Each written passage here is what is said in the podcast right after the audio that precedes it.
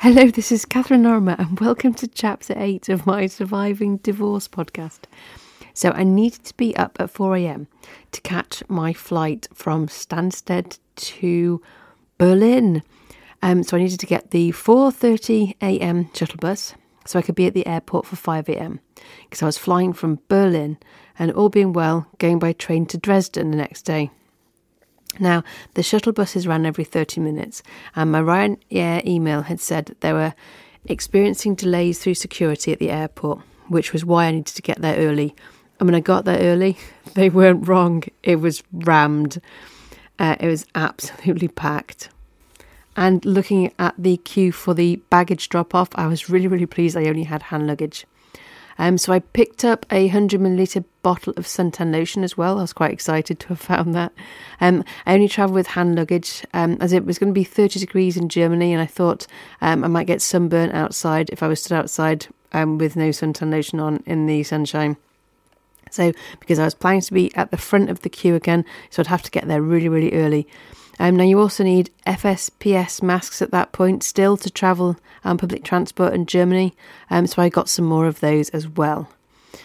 Now, I had obviously forgotten both sets of plastic cutlery, and for those who haven't heard my earlier podcast, um, I've had to use chopsticks to eat stuff in my room. Um, plastic cutlery is really an essential travelling option unless you're going to be eating with lots of other people. Now, I realised mid flight um, this was the case. So, back to eating salad in my room with my fingers, unless I could work up the courage to eat on my own. But at least I booked breakfast in my hotel, so that wasn't too bad. Now, I got to Berlin on time, so that was great. And I wandered around Berlin and found the Brandenburg Gate and the Reichstag. Um, but it was really, really seriously hot, and it was actually too hot to walk anywhere else, especially because I was um, carrying a really heavy rucksack because I was getting the train to Dresden later on. So I decided to chill out in the Reichstag uh, garden because it was really, really nice there.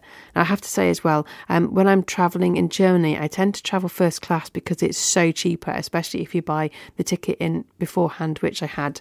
So, after spending a few hours uh, sunbathing in the Reichstag, um, I stood waiting, found, my way to the train station, and then waited for the train. And I remember my first trip abroad this year to Stuttgart when I'd found a supermarket and bought some food. And I was really, really scared because we'd just come out of restrictions and everyone was scared. And I really didn't like talking to anyone and I felt so low and I cried a lot. Um, but I also remember being in Hanover and the self service bakery, and I wasn't sure what to do, so I stood and watched other people and worked it out from them. But now in Berlin, I just worked straight into the self service section of the supermarket, didn't even think twice about it, and just got what I wanted to get. And it's surprising how much your confidence grows the more you travel, especially when you're on your own. And I'm now starting to picture myself in a cafe ordering a cake on my own.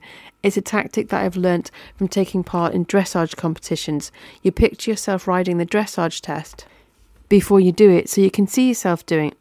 Although I do think the zip might be broken on my shorts. I've lost count of the amount of times that I've done them up today, only to find them done and done again an hour later. Now, there was some initial confusion when I was at the station as to whether or not the train out the platform was the train to Dresden because it was signposted something else. But a few German people inquired, and then I asked them very kindly in English, which they replied to me in English, that it was the right train. Now, trains are a great place, I think, to meet people on. And on this train, I met a lady called Simona, um, for which, for those non James Blunt fans, is a name of one of characters in his song 1973. And she asked me in German if her bag was in the way. It was in the seat I was looking for. I replied in English, It's fine, and I sat in the seat behind, as the train was nearly empty. At least the first class carriage we were in was nearly empty anyway. And a quarter of the way into our journey, she held out an English magazine and asked what the NHS was, pointing to an article. She had bought a copy of the English magazine to practice her English and obviously was very excited to find an actual English person on the train. I explained that I worked for the NHS and the figures showed the millions of patients who were waiting for treatment, but it didn't say if the figures were NHS England or NHS Scotland combined. So that was a bit confusing. She was really pleased to have an English person to talk to. And we moved on to the subject of the top elite versus the people at the bottom, and how I thought the gap between the two was widening with the very rich and the very poor. And this would get worse as inflation was at 9.1% at the time of our conversation. She said it was exactly the same in Germany. Now, her flight to Dresden had been cancelled, which was why she was on the train. She was on a business trip, and she told me a little of her life, and that she'd started a new job just at the start of COVID, and then had been told to work from home so she had no one in the office to ask for help. And was, it was a reminder that no matter where we are in the world where we live, we're all humans, and our experience of COVID was similar worldwide. And this links everyone together, no matter what colour or religion we are. We all had to live with COVID, and every single individual has their own COVID story that links us to one in each other across the world. We then chatted about music. She only knew one James Blunt song, as I say, 1973. Um, the year I was born, in fact, because her name was in the song, Simona. she liked the Corrs. They were her favourite band. Although Simona had no way of knowing, apart from conversations with my friend Caroline, this was actually the longest conversation that I'd had with anyone all year, especially a stranger, and it felt great because I wasn't able to speak to anyone at the beginning of the year, or maybe didn't want to, is a more accurate reflection. Now, here I was on a strange train in a foreign country, heading to a strange town, having a conversation with a stranger for an hour and a half on my journey. It was brilliant. And now, being asked English, I asked her about the weather. Is it always this warm here? I said. She laughed and replied, No. Do you get any snow? Well, we do sometimes. We didn't have any last year. My son was not very happy. He enjoys playing in the snow. But the year before, we had too much. So it's the same in Germany. People moaning about the snow, not having enough, and then having too much. That made me laugh. And we talked about living costs. The German government had reduced the cost of public transport for three months at this time, and you could buy a special ticket because living costs were so high. We discussed whether living costs were due to Brexit, and I found myself apologising for Brexit. Or was it Ukraine? We decided maybe it was a bit of both, and we both agreed, though, that it was a wake up call, and that although we may be individual islands and countries, our econo- economies are now linked in one global economy, and what happens in one country impacts on other countries. We're no longer just a small independent island that we were in the 1970s and 80s. And just because Mr. Northerner doesn't like Johnny Foreigner coming in because they've been misinformed on social media about their jobs being stolen, when actually the jobs the foreign workers do are the ones that the English don't want to do because they require hard work, such as picking strawberries. And yes, I have done that for two days when I was a student, and it is hard work. But now Mr. Northerner, and I'm a Northerner, I can say this, is moaning that the cost of strawberries has gone up because the farmers have lost half their crop because they can't get anyone to pick them because Mr. Northerner and his friends don't want to do it. Now, do people not see that everybody has access to social media, even other countries? And for example, if Russia wanted to divide Britain from Europe, which mm, they have, what better way to do it than to spread misinformation using social media? And the whole point of the EU was to provide stability after the war and to safeguard against the same ever happening again. Now, due to misinformation, we have Brexit, and look what's happened. Russia started a war, and then rather now Britain being great with a laughing stock of the world, which has put a once really strong country in a very weak position, while the likes of Rees-Mogg are laughing all the way to the bank because they've earned a fortune and don't care about anyone at the bottom who will suffer the most. As long as he can buy the next version of the Aston Martin when it comes out, VAT free probably, because he buy it through one of his companies. I don't know if Rees-Mogg drives an Aston Martin, but you get my point.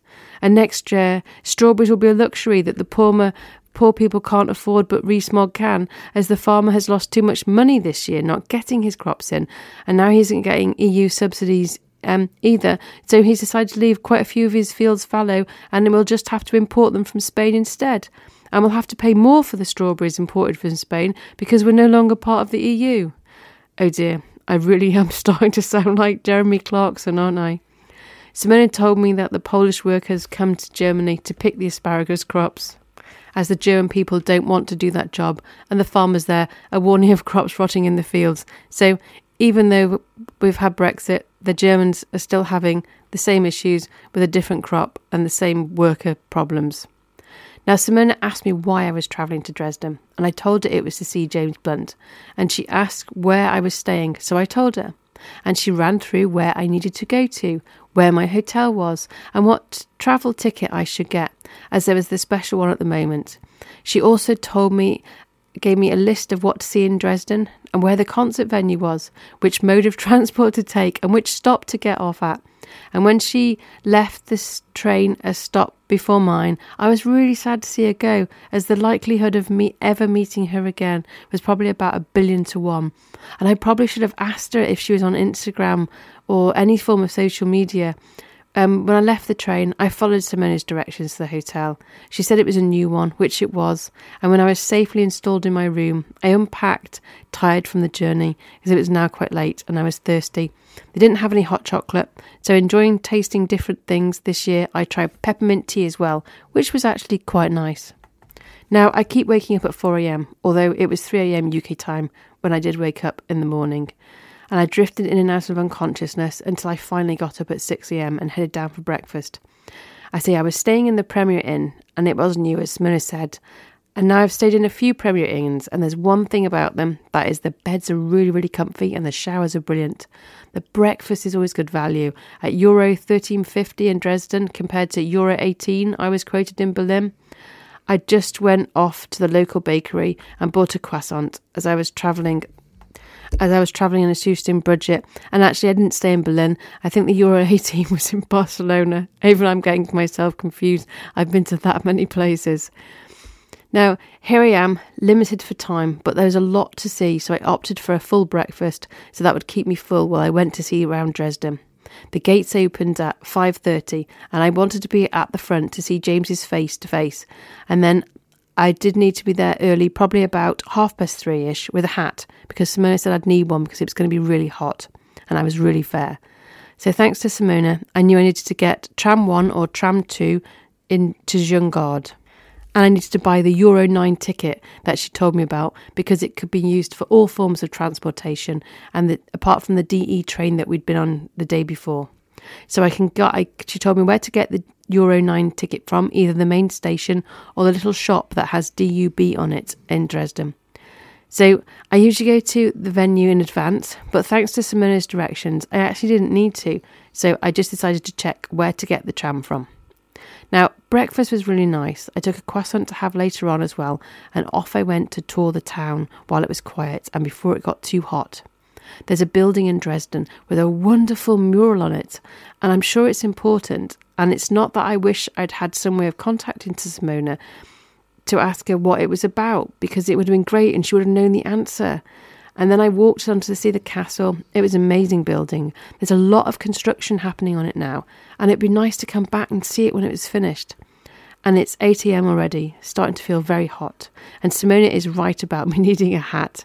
So I went off and sat on a bench watching the wheel go by, having eaten my very flat croissant that got squashed in my bag. And then I went off clothes and hat shopping. Now, I'm not really a massive fan of either, but I did need to get a hat. So I found a lovely straw hat in the shop. And despite the language barriers, the lady in the shop were fantastic. They showed me that the inside of a hat tightened, and this is something I didn't know. I've always struggled with hats before because I have a really small head. I wear a child sized riding hat. And the hat really suited me, but I was too big. And she showed me the string and did it up, and it worked. And it was just a revelation. It was a complete change from my usual baseball caps. So I bought the hat. I decided I had nothing to match it though. I'd need to get a dress. So off I went dress shopping. There's a nice little shopping centre there, and I managed to find a dress in an unlikely shop which mainly sold outdoor clothes. It was navy blue with little flowers all over it and a rope around the waist. It was perfect, as it was too hot to wear anything else. I then went off to get some lunch, trying the mozzarella pastry type thing, back to the diet on Saturday, I think. I then headed off to Junge Garde, which was an outdoor park venue in Dresden. The weather was baking when I left, and I arrived at the gates at half past three in my dress and my hat, glad that I'd arrived when I did, as there was already a small queue. And I'm glad that I did in Germany had start chosen to wearing my nice hat, as I had a German pen pal called Herman, and when I went to stay with his parents, they had a shoe shop, and I met his sister, who was a milliner, and she told me to try some hats on, which I, which I did, and she said they really suited me and that I should wear them. But it had clouded over slightly, and as it was really warm, and when it's really warm and clammy, you get, you get it, thunder and lightning storms, and it started. And I thought, you're English, you idiot. You should have brought a pack, a backpack with a Mac in it or an umbrella that I bought in Stuttgart, which I nearly brought with me. But then I thought, no, it's going to be 30 degrees, I won't need it. So I left it in the car at the airport. We all huddled under a large tree and took shelter, and my hat helped a lot as the water splashed on that, and it was only on my shoulder, one of my shoulders that got wet. Then the rain dried up and the gates opened, and I ran to the stage along with the other front runners. And it was an amazing concert, and I was right at the front, and I had a brilliant view and the atmosphere was electric. And James Blunt's energy, enthusiasm on stage was incredible. He has some amazing fans in Germany. And the people all know the words. And he said, Thank you. And everyone turned to look at me, which was a little bizarre. But there we go. And uh, anyway, the um, usual end song concert ended with Country Roads, and quite a lot of us stood and sang, not wanting to actually leave as the atmosphere was so absolutely incredible. And the next day, I headed back to Stansted and I managed to spray aftershave on myself in duty free instead of perfume. So I then just shoved on some strong perfume to cover it up. I lost my sense of smell a few years ago after catching a cold on a business trip to China, so I have no idea what I smell like on the flight. I fell asleep anyway. I really hope I didn't snore. Now, while I'm in, was in Germany, most German think, people think I'm German. I think it's my hair. And they usually ask me something in German, and I always reply, sorry, I'm English. And I think at the moment with Brexit, I feel I need to apologise for being English and say I didn't vote for Brexit either, as I understand how it must make people in these countries we elected to leave feel. And the irony, of course, is that there are the same issues in France and Italy with groups unhappy about immigrants coming to live in their country, but we're all people, so why should not we not extend our hand out to people who have arrived from war-torn countries, having lost everything, having travelled the world and um, steered a three-mast schooner, Sir Winston Churchill, in the dark, in the middle of the night, in a rough sea, trying to main course using a compass. I can wholeheartedly say that somebody must be in a really desperate situation to try to get to the safety of Europe in a small boat. But if we want to cut the number of migrants, the answer isn't to try and deny them entry. It's in the form of diplomatic negotiations and financial support into the countries that they're coming from to stop them wanting to leave in the first place. It is in Western companies investing in those countries to create jobs, to help with the infrastructure, so that people there feel that they have a future in their own countries. Can you blame the man who lives in a tin shack on a beach, who now has a smartphone and can look at how Westerners live, for wanting that for himself?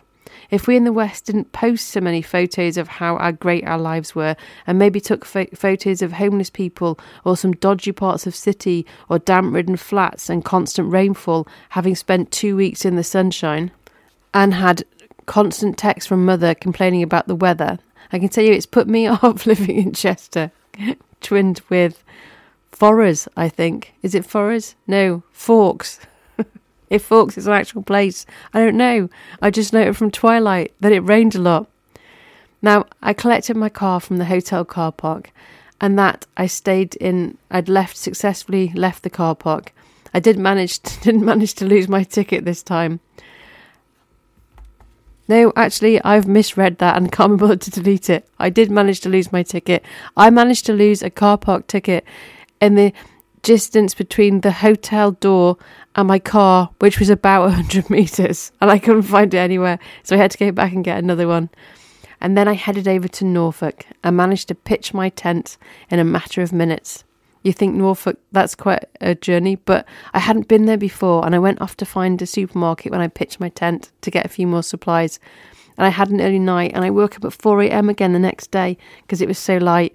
I had a shower at the campsite and then I set off at 7am and I drove to Cromer. And I'm sorry if you hear the dog snoring in the background, she's just grown rather loudly to drive through. And I went to see loads of little villages on the way to Holkham Hall, which is where I was going. And I parked at Holkham Beach and went for a wander about. And we're supposed to be related to the person who built Holkham Hall. Well, and also the person, not just, so that's Matthew Brettingham and actually his brother Robert Brettingham. Now, Robert Brettingham married into the actual Coke family. So we are technically, through the maternal line, related to the guy right at the top of the chain. Um, now, it's interesting to note that they were once apparently one of the richest families in England, and you kind of wonder where where did it all go? You know, where was my share? Because our side of the family, the the kind of maternal female side, really didn't have that much at all. And again, because males inherit everything, I kind of think that's maybe a little bit unfair. Now, when I got to the house, I thought I might have some kind of connection to it. And apart from being tapped on the shoulder by an invisible entity in one of the rooms, which I didn't panic about, but it was a bit bizarre when I looked behind me and there was no one standing around, and I was definitely tapped on the shoulder, 100% sure of that. Now, I parked up at Holkham Beach and went for a wander around, and it was nice. And I got some little sand which I've shoved in a bottle, and it's on my cabinet here and I could see a line of kids cantering their ponies on the beach and then headed up to the main house and the family experience was really interesting. Although there were no horses on the estate now, but I'd always wondered where my love for them came from and horses used to be a massive part of the estate. The house was beautiful, the layout was really well thought out, with lots of west light entering the rooms. The family would have been riding with guests in the day, so then they'd come in through the back entrance, which was a grand hall, and then straight up to the toilet. There's two two toilets, and um, because that's what you'd need to do as soon as you've been through hunting. And the floor was all easily mopped. There was no carpets or rugs and it all made sense. And uh, it it was just my house, and I I'm not a massive fan of um, old stately homes, but I love this one, and it's full of secret passageways for the servants to move about in, and I really really want to go back and see all those and have a tour around and go there at Christmas. And it has underfloor heating, which is amazing. And the fan in the old oven was used to turn the spit, which is really clever technology. A bit like if you have a log burner, there's a little fan that kind of you can put on top that helps move the heat around the house. And then I walked down to the, the walled garden as well, which was lovely. Um, I really, really enjoyed my visit there. It was so well worth it. If you haven't been to Holkham, you should go. And then I got in my car around lunchtime and I set off on my road trip from one edge of the east coast to the other edge of the west coast of the UK. And I've done it. I drove there from east to west in a matter of a few hours, unlike if you were living in the States. And that's the end of my podcast for today. I really hope you've enjoyed it. Um, so thank you so so much for listening. Um, really really appreciate it, guys. means a lot, and I hope you get something from it. Um, and hello out there. Um, there's a couple of people I know who always listen. Thank you so much, and take care. And I'll catch you next week.